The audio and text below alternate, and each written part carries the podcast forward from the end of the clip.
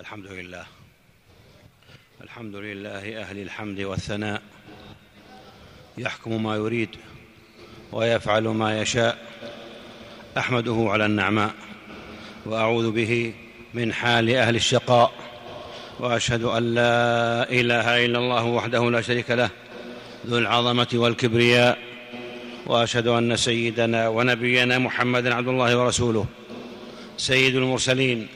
وخاتم الأنبياء صلى الله وسلم وبارك عليه وعلى آله السادة البرره, البررة الأتقياء وأصحابه الأخيار الأوفياء والتابعين ومن تبعهم بإحسان وسار على نهجهم فاهتدى وسلم تسليما كثيرا مزيدا ليس له منتهى. أما بعد فأوصيكم أيها الناس ونفسي بتقوى الله. فاتقوا الله رحمكم الله. فتقوى الله خير زاد في الدنيا ودار المعاد. واعلموا أن خير ما يعطى المرء بعد الإيمان بالله حسن الخلق. واعلموا أن خير ما يعطى المرء بعد الإيمان بالله حسن الخلق. وحسن الخلق قد يؤتاه قليل, قليل التعليم ويفقده صاحب المؤهلات العالية. والتهنئة الصادقة لمن يتناسى الإساءات لا يحمل قلبا غليظا ولا يعرف للعداوات طريقا في لقائه سرور وفي حديثه سعادة. يا عبد الله لا يعتذر إلا الأشجع ولا, ولا يسامح إلا الأقوى ومن العناء تتبع رضا الناس واتق غضب الحليم. ولا تستوي الحسنة ولا السيئة. ولا تستوي الحسنة ولا السيئة. ادفع بالتي هي أحسن. فإذا الذي بينك وبينه عداوة كأنه ولي حميم وما يلقاها إلا الذين صبروا وما يلقاها إلا ذو حظ عظيم. معاشر المسلمين حجاج بيت الله تقبل الله حجكم وجعل حجكم مبرورا وسعيكم مشكورا وذنبكم مغفورا. وأعادكم إلى دياركم سالمين غانمين. حجاج بيت الله. يقول الله عز وجل ذلك ومن يعظم شعائر الله فإنها من تقوى القلوب. نعم عباد الله. إن المعول عليه تقوى القلوب. قال أهل العلم والتقوى هنا أكثر مدحة من الإيمان لأن الإيمان قد يتخلله غيره أما تقوى القلوب فلا يتخللها شيء. لماذا يا عباد الله؟ لأن القلب أعظم الأعضاء خطرا وأبلغها أثرا وأدقها أمرا وأشقها إصلاحا. يقول الحسن الحسن البصري رحمه الله داوي قلبك فإن حاجة الله إلى عباده صلاح قلوبهم. إن الله لا ينظر إلى أجسادكم إلى أجسامكم. ولا إلى صوركم ولكن ينظر إلى قلوبكم وإلى أعمالكم. معاشر الإخوة قلب الشيء خالصه وشريفه وقد سمي القلب قلبا لأنه أخلص شيء في الإنسان وارفعه. ومن جهة أخرى فإن القلب مأخوذ من التقلب والتحول والتغير ومن معاني التقلب النظر في عواقب الأمور. معاشر المسلمين. القلب في وظائفه من أشرف مخلوقات الله وأعجبها. لا يظهر الحس بل هو من عالم الغيب كالروح والنفس واللب والفؤاد والعقل. وكلها منح إلهية تشرق على عالم الحس فتمنحه بإذن الله المدد والغذاء والضياء. ضياء ومدد يفرق فيه بين الحق والباطل والصالح والفاسد والنافع والضار والحقائق والأوهام. وفي الحديث عن النعمان عن النعمان ابن بشير رضي الله عنه أن رسول الله صلى الله عليه وسلم قال ألا وإن في الجسد مضغه إذا صلحت صلح الجسد كله وإذا فسدت فسد الجسد كله. ألا وهي القلب. متفق عليه. وصلاح وصلاح القلب أيها الأحبة بالإيمان. ومعرفة الحقائق ومحاسن الأحوال وصلاح الجسد بطاعة الله والإذعان له. وإذا فسد القلب وإذا فسد القلب بالشرك والكفر ومساوي الأعمال القلبية من الكبر والعجب والرياء والحسد وأمثالها فسد الجسد. فسد الجسد بالفسوق والعصيان وظلم الخلق والإفساد في الأرض. أيها المسلمون القلب هو محل التلقي وهو الرابط بين باطن الإنسان وبين الظاهر من أعماله وسلوكه. وقد كان رسول الله صلى الله عليه وآله وسلم يكثر من قوله يا مقلب القلوب ثبت قلبي على دينك قالوا يا رسول الله أتخاف علينا وقد آمنا بك وبما جئت به? قال إن القلوب بين أصبعين من أصابع الله عز وجل يقلبها رواه أحمد في مسنده وإسناده على شرط مسلم. وكان من قسم النبي صلى الله عليه وسلم لا ومقلب القلوب رواه البخاري. معاشر الإخوة والقلب موطن كل خير وقد ارتبط الخير بالقلب في قوله عز شأنه إن يعلم الله في قلوبكم خيرا يؤتكم خيرا مما أخذ منكم ويغفر لكم والله غفور رحيم. فالقلب الذي فيه خير مهما قل هذا الخير لا بد وأن ينفتح للإيمان.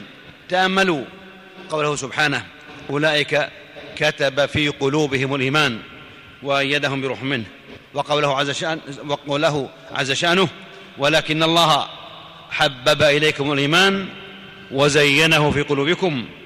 وتأملوا قوله في حق أهل النفاق يا أيها الرسول لا يحزنك الذين يسارعون في الكفر من الذين قالوا آمنا بأفواههم ولم تؤمن قلوبهم.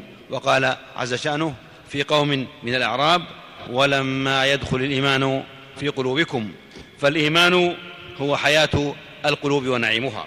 أيها المسلمون وللقلوب أعمال خاصة تظهر على تصرفات العبد ومشاعره وتقلب أحواله من الحب والفرح والهم والغم والحزن والغيظ والحقد والحسد والكيد والتربص والغضب والفهم والوعي والإدراك. وقد قال عز شأنه في أقوام لهم قلوب لا يفقهون بها. ومن أعظم أعمال القلوب وأهمها القصد والنية وهي ما ينعقد عليه القلب ويعزم. وفي الحديث الصحيح إنما الأعمال بالنيات وإنما لكل امرئ لكل امرئ ما نوى. والحديث مخرج في الصحيحين. والنية ركن ركين في العبادات وتمييز العادات من العبادات وتمييز العبادات بعضها عن بعض. بل النية تقلب العادة إلى عبادة وفساد النية يفسد العبادة وما الإخلاص إلا صدق النية وصفاء القلب. ومن أعمال القلوب الثبات ثبات ينتج الوقار والسكينة والثبات إذا رزقه العبد يحفظ صاحبه من القلب من القلق ومن الاضطراب ويجعله يدرك الواقع ويعمل للمستقبل. ولقد قال النبي صلى الله عليه وسلم لمعاذ رضي الله عنه لما بعثه إلى اليمن إن الله مثبت قلبك وهاد فؤادك. رواه أحمد وأبو داود والترمذي وقال حديث حسن. أيها المسلمون وثمة صفات للقلوب عظيمة تبرز مظاهر الإيمان وحقائقه ويتجلى فيها حياة القلوب ونعيمها واستقامة العبد وصلاحه. فمنها القلب السليم كما قال عز شأنه يوم لا ينفع مال ولا بنون إلا من أتى الله بقلب سليم. ومن دعاء النبي صلى الله عليه وسلم اللهم إني أسألك قلبا سليما رواه أحمد والترمذي والنسائي. من حديث شداد بن يوس رضي الله عنه بسند صحيح. والقلب السليم ما سلم صاحبه من الدغل والشك والشرك والشرور والضلال ظاهره كباطنه وسره تنطق به جوارحه. قلب سليم جمع بين الإخلاص للمعبود وإسلام الوجه له بالإنابة واتبع شرع الله حنيفا مسلما. بلى من أسلم وجهه لله وهو محسن فله أجره عند ربه ولا خوف عليهم ولا هم يحزنون. معاشر الأحبة. ومن أعظم صفات القلوب الإخبات وهو القبول والسكون إلى الله. يقول الحافظ ابن القيم رحمه الله واعلم أنه متى استقرت قدم العبد في منزلة الإخبات وتمكن فيها ارتفعت همته وعلت نفسه فلا يفرح بمدح ولا يحزن بذم قد خرج من حظ نفسه وباشر وباشرت حلاوة الإيمان واليقين قلبه. اقرأوا إن شئتم قوله سبحانه وليعلم الذين أوتوا العلم أنه الحق من ربك فيؤمنوا به فتخبت له قلوبهم. ومن صفات القلب الوجل. وقد قال رب العزة إنما المؤمنون الذين إذا ذكر الله وجلت قلوبهم. وفي حديث العرباض بن سارية رضي الله عنه قال وعظنا رسول الله صلى الله عليه وآله وسلم موعظة وجلت منها القلوب. رواه أبو داود والترمذي وقال حديث حسن صحيح.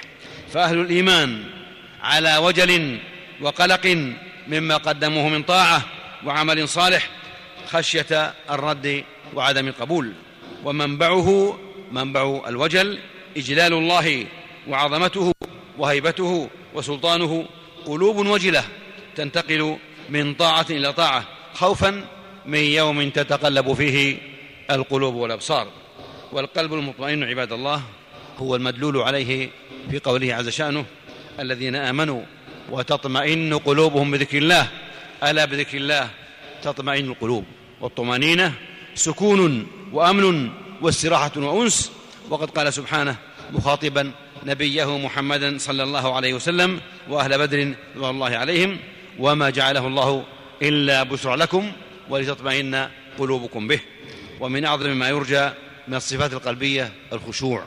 وقد قال سبحانه ألم يأن للذين آمنوا أن تخشع قلوبهم لذكر الله وما نزل من الحق؟ وقد استعاذ النبي صلى الله عليه وسلم من قلب لا يخشع. رواه مسلم في صحيحه من حديث زيد بن أرقم رضي الله عنه.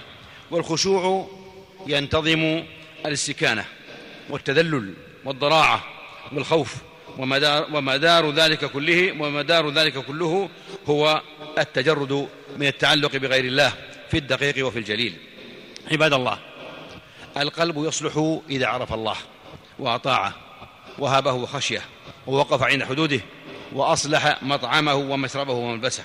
وإن من أهمه أمر دينه وانتبه من رقاد غفلته ورجى النجاة في الآخرة حرص غاية الحرص على سلامة قلبه وتوقى أسباب عطبه وهلاكه. يقول الحسن اعلم أنك لن تحب الله حتى تحب طاعته. ويقول يحيى بن معاذ ليس بصادق من ادعى محبة الله ولم يحفظ حدوده ومن أحب الدنيا لم يكن عنده شيء آثر من هوى نفسه. وبعد عباد الله فالقلب يحيا بالمجاهدة. ومصاحبة الصالحين الأخيار والتعلق الصادق بالله عز وجل. وكلما ازداد القلب حبا ازداد عبودية. وكلما ازداد لربه عبودية ازداد حبا. ثم تأتي الأعمال الصالحة بجميع أنواعها وأبوابها وما يفتح الله على العبد منها. والسعيد من أسعده الله والشقي من, أشق من, أشق من أضله الله والقلوب بيده يقلبها كيف يشاء. لا إله إلا هو. أعوذ بالله من الشيطان الرجيم. أفلم يسيروا في الأرض فتكون لهم قلوب يعقلون بها أو آذان يسمعون بها فإنها لا تعمى الأبصار ولكن تعمى القلوب التي في الصدور. نفعني الله, وإياكم بهدي كتابه. وبسنة نبيه محمد صلى الله عليه وسلم وأقول قولي هذا وأستغفر الله لي ولكم ولسائر المسلمين من كل ذنب وخطيئة فاستغفروه إنه هو الغفور الرحيم. الحمد لله الحمد لله الكبير المتعال ذي الإنعام والإفضال أحمده على كل حال وأعوذ به من حال أهل الضلال وأشهد أن لا إله إلا الله وحده لا شريك له الملك والملكوت والعزة والجلال. وأشهد أن سيدنا ونبينا محمدا عبد الله ورسوله. كريم السجايا وشريف الخصال. صلى الله وسلم وبارك عليه وعلى آله وصحبه. خير صحب وآل والتابعين ومن تبعهم بإحسان وسلم تسليما كثيرا إلى يوم المآل. أما بعد أيها المسلمون المرء بأصغريه قلبه ولسانه والذنوب والمعاصي سبب الخوف والهلع. والطاعة هي الحصن الأعظم.